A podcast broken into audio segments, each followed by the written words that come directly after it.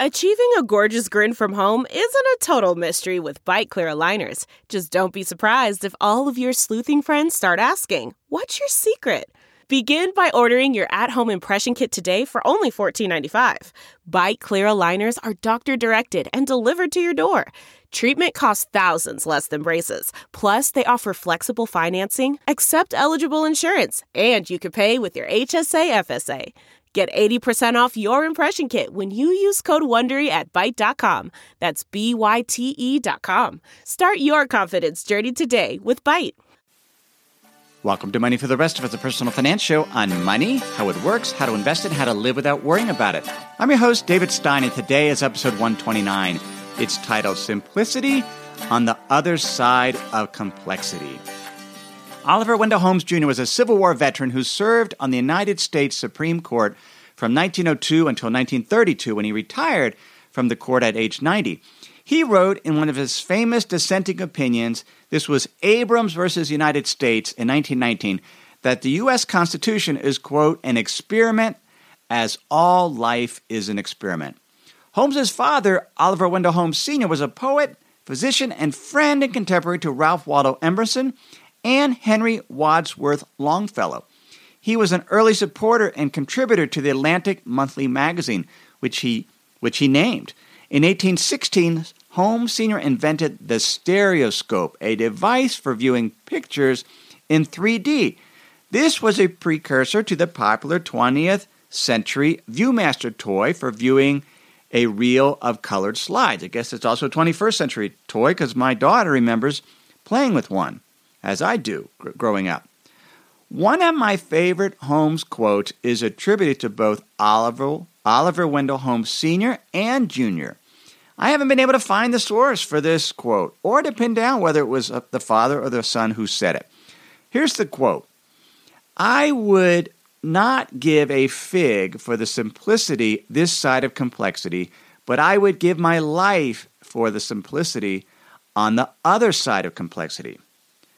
Now, sometimes the quote substitutes right arm for life, which, you know, right arm would be painful, but it certainly would be a lower cost than, than giving your entire life for finding that simplicity on the other side of complexity. It's ironic that a quote on simplicity has such an uncertain origin as to who spoke it and when and where. Still, I like the quote because it beautifully captures my investment journey. For years, I advised endowments and foundations on their investment portfolios, as you well know. Early in my investment career, most of those portfolios were comprised of active investment managers.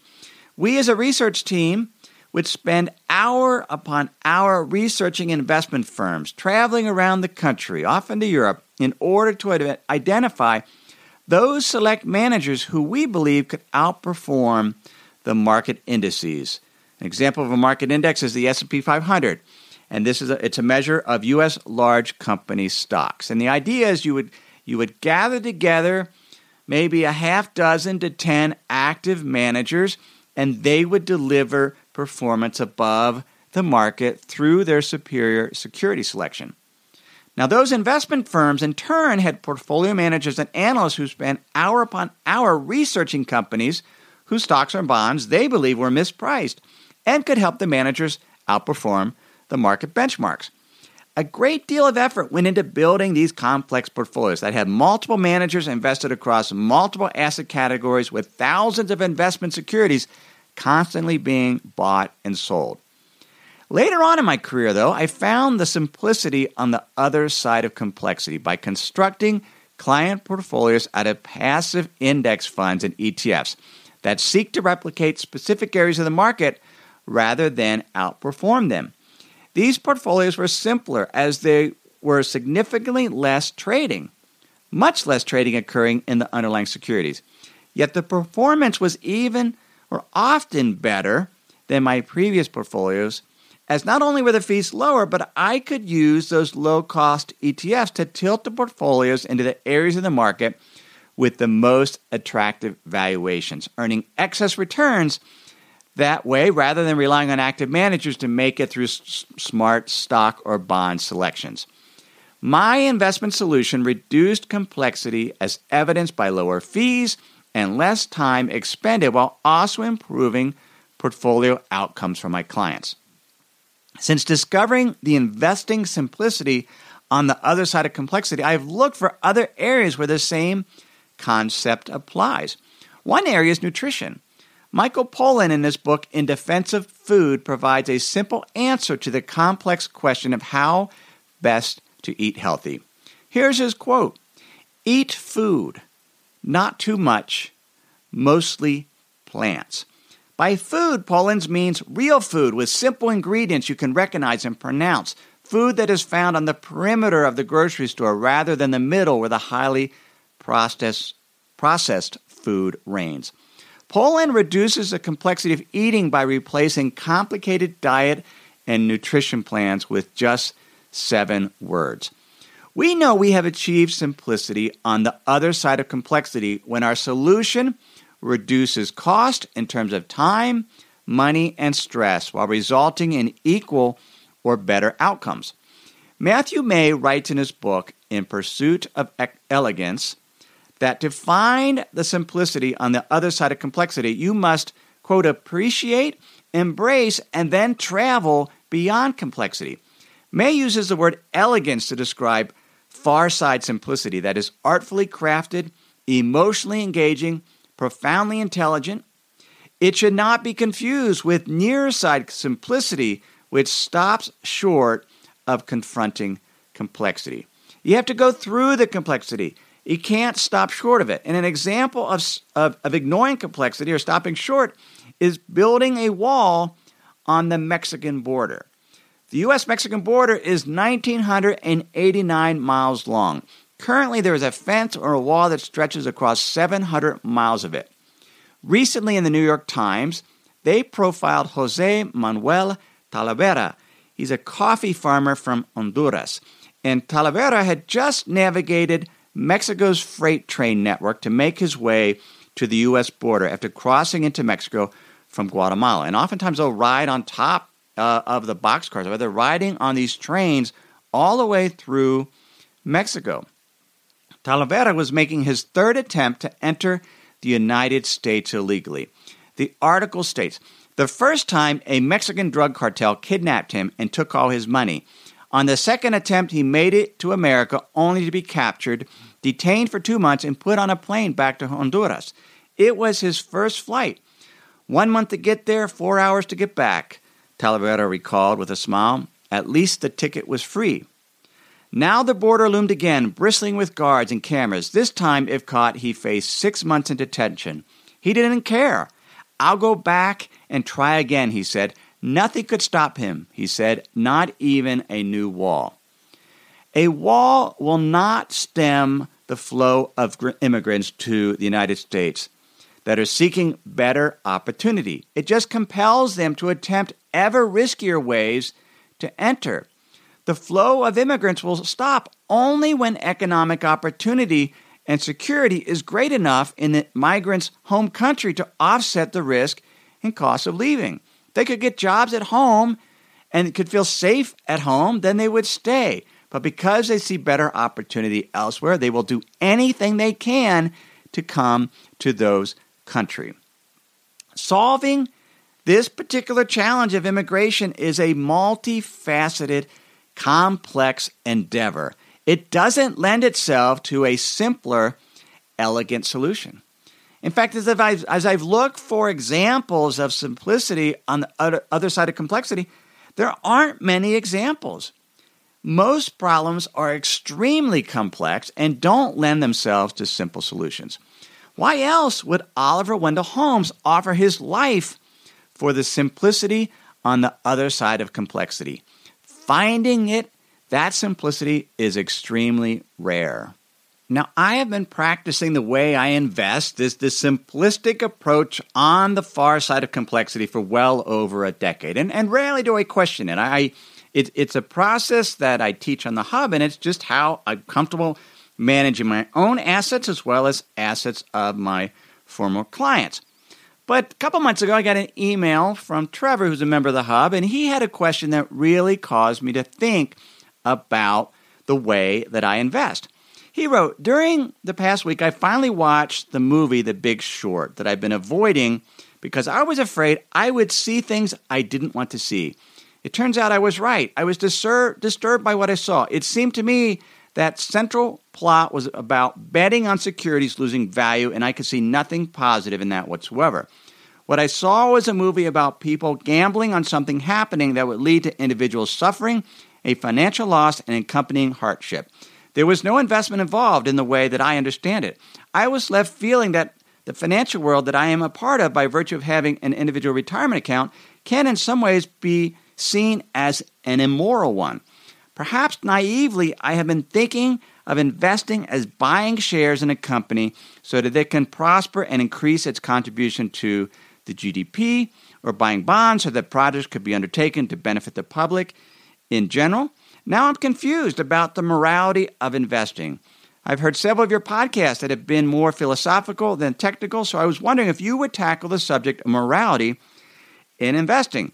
In particular, is there anything that I'm doing in following your aggressive model portfolio on the hub that might come close to me profiting from hardship inflicted on someone else?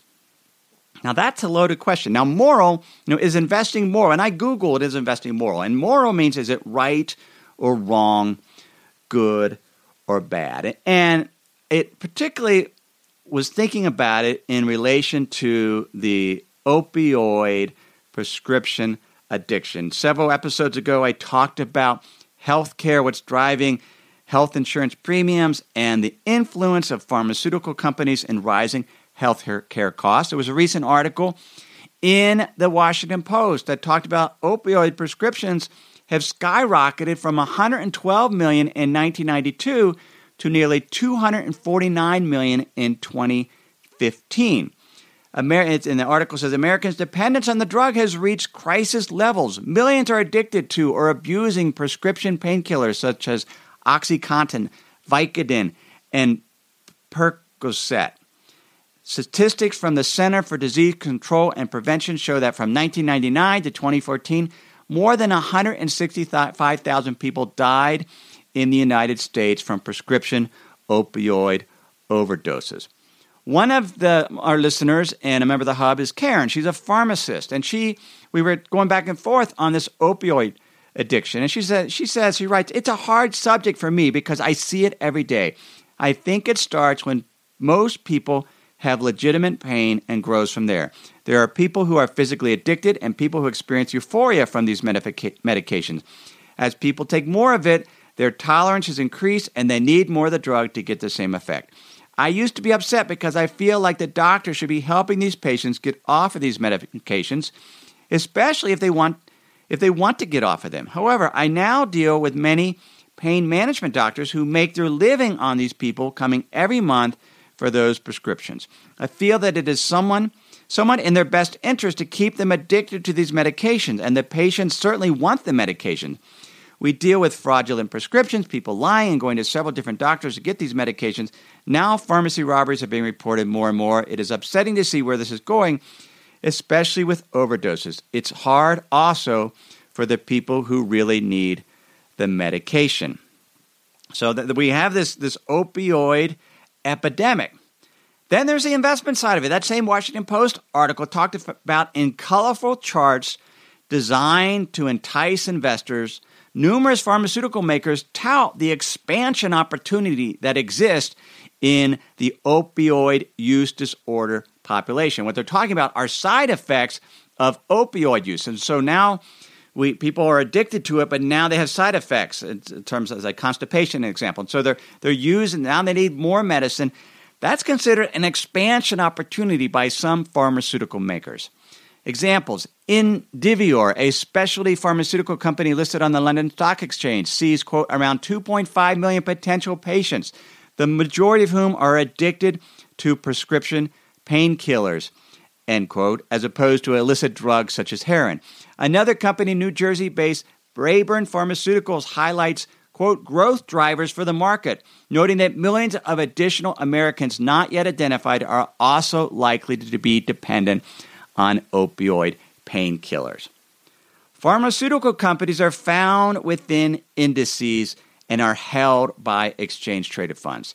They are in, if you have a diversified portfolio of ETFs, you are participating in that you own some of these pharmaceutical companies that are seeing growth opportunities in opioid addiction. How do we address that from a moral perspective? Is it right or wrong to invest in these type of ETFs? And if not, what do we do? Let me pause here to share some words from this week's sponsors. We have a brand new sponsor to our show. It's Yahoo Finance.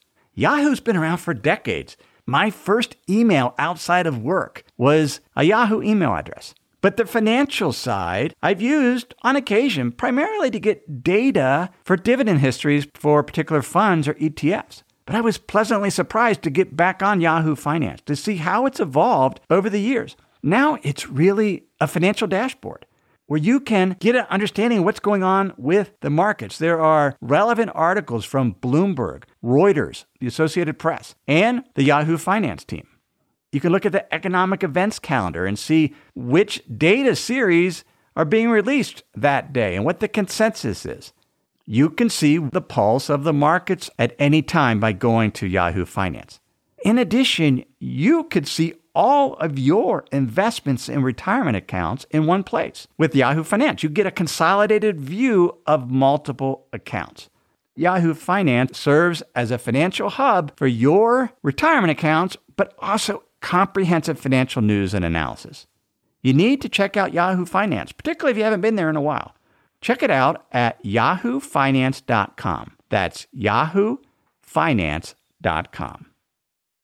If you've been using Mint to manage your finances, you know they shut down several months ago. Well, let me tell you about the budgeting solution, the financial tracking solution I've been using for the past number of months. It's Monarch Money. Monarch Money is the top rated all in one personal finance app. It gives you a comprehensive view of all your accounts, investments, transactions, and more. You can create custom budgets like I've done. You can set goals, collaborate with your partner. And now you can get an extended 30-day free trial when you go to monarchmoney.com/david. What I like about Monarch is the ability to customize what I want to see. I have custom budget categories, and then I can go on to the dashboard and see where I'm above trend on some of my spending. I especially like that Monarch will never sell your data to third parties or show you ads. After trying Monarch myself, I understand why it's the top rated personal finance app. And right now, get an extended 30-day free trial when you go to monarchmoney.com slash David. That's M-O-N a R C H M O N E Y dot com slash David for your extended 30 day free trial. I grew up Catholic. I'm, I'm not no longer a practicing Catholic, but I went to a Catholic elementary school, and my seventh grade teacher, homeroom teacher, and math teacher was Mr. Gustin.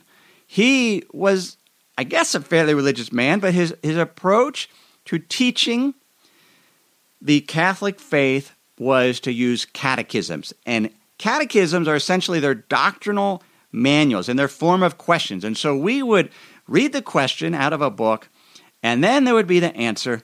And I admit the vast majority of it went over my head. But when, when I sometimes when I go to moral issues, Catholic theologians have thought about this for centuries. And so I, I Googled, is investing moral?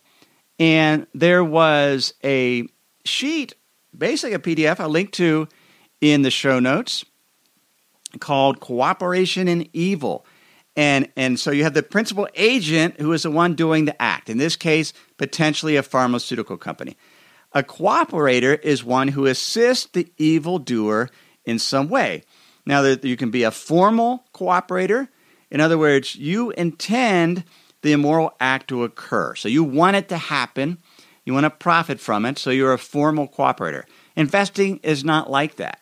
The other option is a material cooperator, where you don't intend the immoral act to occur, but you're sort of participating by virtue of investing. Now, it's important to realize when you invest in, let's say, a pharmaceutical company, you're not giving them money. They've already done their initial public offering. They have their money, and so the the money when you, the stocks are in exchange, you buy a stock, Somebody on the other side is selling it, another holder. And so the money doesn't go, but you're benefiting indirectly because if the company does well, then the stock goes up. So, back on the PDF, you have formal cooperators that intend the moral act to occur. You have material cooperators that do not intend the immoral act to occur. And then, of those material cooperators, did you provide the material necessary for the immoral act to occur?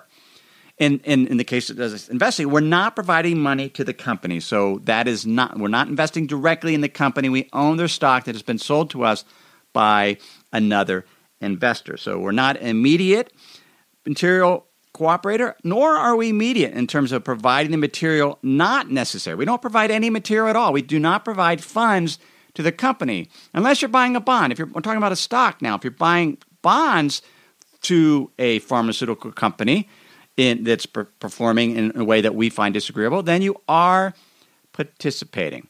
So, you know, as I look at this, it's complicated. I would say that investing is not an immoral act because we are don't intend bad things to happen. We are not necessarily providing the funds. And and it can get very very complicated. An example I saw online is when you go to a grocery store. In the grocery store, the profits go, you know, paycheck might go to an employee that is going and participating in wrongful immoral acts. Can you be held responsible for that? No, because it was not your intent for that immoral act to occur. There might be products sold in the grocery store that the grocery company profits from that you might find that are, are unacceptable. Tobacco products, for example. And so they're these can be very, very complicated issues.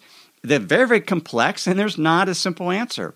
And it's one I've struggled with, which is why I've waited several months to answer Trevor's question. But uh, at the end of the day, I'm comfortable owning ETFs in index funds, recognizing that you know a portion of those gains is related to to companies that that are perhaps are participating in moral acts. Now, another solution is to practice ESG or SRI investing, ethical investing, and I talk about that in episode 77, so you can turn to that. Now, another area of finding simplicity on the other side of complexity was something that LaPro and I were driving in the car, and she started reading an email to a blog post she got from Dave Ramsey. And, and I like Dave Ramsey, and, and I, I've liked the way that he has resonated with, with many individuals that have been in debt and helped them walk through and get out of debt.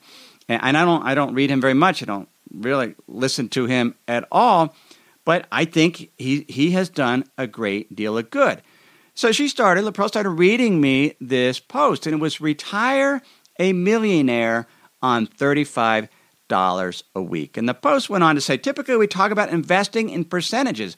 Dave recommends contributing 15% of your household income into tax advantage retirement accounts to retire comfortably. I would argue you should, at a minimum of 15%, including the company match, hopefully more than that. And the article says, the post says, everyone's 15% is different and may be a big or small depending on your salary. But what if we broke it down into a number that's easy for everyone to relate to, a figure that could easily cover a dinner out a week or a week's worth of daily supersized lattes? Let's see what kind of future $35 a week could afford you if you invest in good growth stock mutual funds. That would be 15% of approximately a $12,000 salary, $3,000 less than what you would bring home in a year if you worked 40 hours a week. What that was probably a confusing sentence. In fact, it was confusing when LaPro read it to me. Scratch that, assume I didn't read that last sentence. Essentially, you're investing $35 a week. If you did that and you didn't change the amount, just $35 a week, the article says in 20 years you could retire with between 110 and 150,000. In 30 years, 330 to 490,000. And in 40 years, 890 to 1.5 million. And I said, that, that's interesting, LaPro. Read the footnote so I know what is the rate of return used to generate those figures. It wasn't there. Not at all. What? It's not there. So She emailed it to me, and I looked, and sure enough, there is nothing on that post that says, What did you earn every year on an annualized basis? Nor could I even find a, a, a date when the post was written. I, I don't know if this was a recent or old post, but I did the calculation. And the lower range was 9.75%. So the lower range, so the 110,000, the 490, the 890,000, that was based on approximately a 9.75% return. And the upper range was based on a 12% return. No one is going to generate those type of returns over the next decade unless or even the next 20 to 30 years unless based on where we are currently with such low dividend yields such low economic growth and such high valuations. Unless valuations go stratospheric. This is not a reasonable number. What i did for you though is i put together a spreadsheet. I have two spreadsheets you can get and and you can get them if you remember member of my money for the rest of us insiders guide the free insiders guide. You have already got links to that if you go to moneyfortherestofus.net and sign up for the insiders guide you'll automatically sign up and I'll, it'll send you these two spreadsheets one spreadsheet is the millionaire spreadsheet in other words it shows the calculations of, of the 9.75% and the 12% and you can put in your own number your own rate of return and, and, and get the calculation how much you would have in, in 20, 30, or 40 years. On top of that, way back in the, one of the early episodes, I put together a spreadsheet Am I saving enough to retire? Now, this is a more complex spreadsheet. It has more, it assumes inflation. It looks at what you currently have invested. It, it looks at what how much you're investing and what your raises will be. You can get that to kind of help figure out what would it take for you to get a million dollars and whether it's $35 a week. It's going to be more than that. I can tell you right now, it's going to be more than that because you're going to use a more reasonable rate of return, such as 6 or 7%, perhaps even 5%, depending on it. And that's one of the things we do on the Money for the Rest of Us Hub. I help you set realistic expectations. There's model allocations out there as well as some model portfolios that, that you can do. You can also get that if you're a US based listener. Just text the word savings S A V I N G S, to the number 44222, and you'll get those spreadsheets. But there's even a spreadsheet, there's com- there can be complexity. I've tried to simplify it as much as possible. But the reality is, some things look simple because they've left out the assumptions. They don't have all the data. We want to find, if we can, the simplicity on the other side of complexity but the opportunity to do that is rare. So most of the time, we're, we're just have to deal with the complexity and experiment. Just like Oliver Wendell Holmes Jr. said, life, the Constitution is an experiment and life is an experiment. We just try, try different things and we try to manage the complexity as much as we can. And when there's opportunities to simplify, then we simplify. So that's episode 129. Again, you can get show notes at moneyfortherestofus.net as well as sign up for my Insider's Guide. Get those two spreadsheets. Text the word savings to the number 44222. Want to get more information on the Money for the Rest of Us Hub? You can do that at moneyfortherestofus.hub.com. And everything I've shared with you in this episode has been for general education only. I've not considered your specific risk profile. I've not provided investment advice. This is simply general education on money, investing in the economy. Have a great week.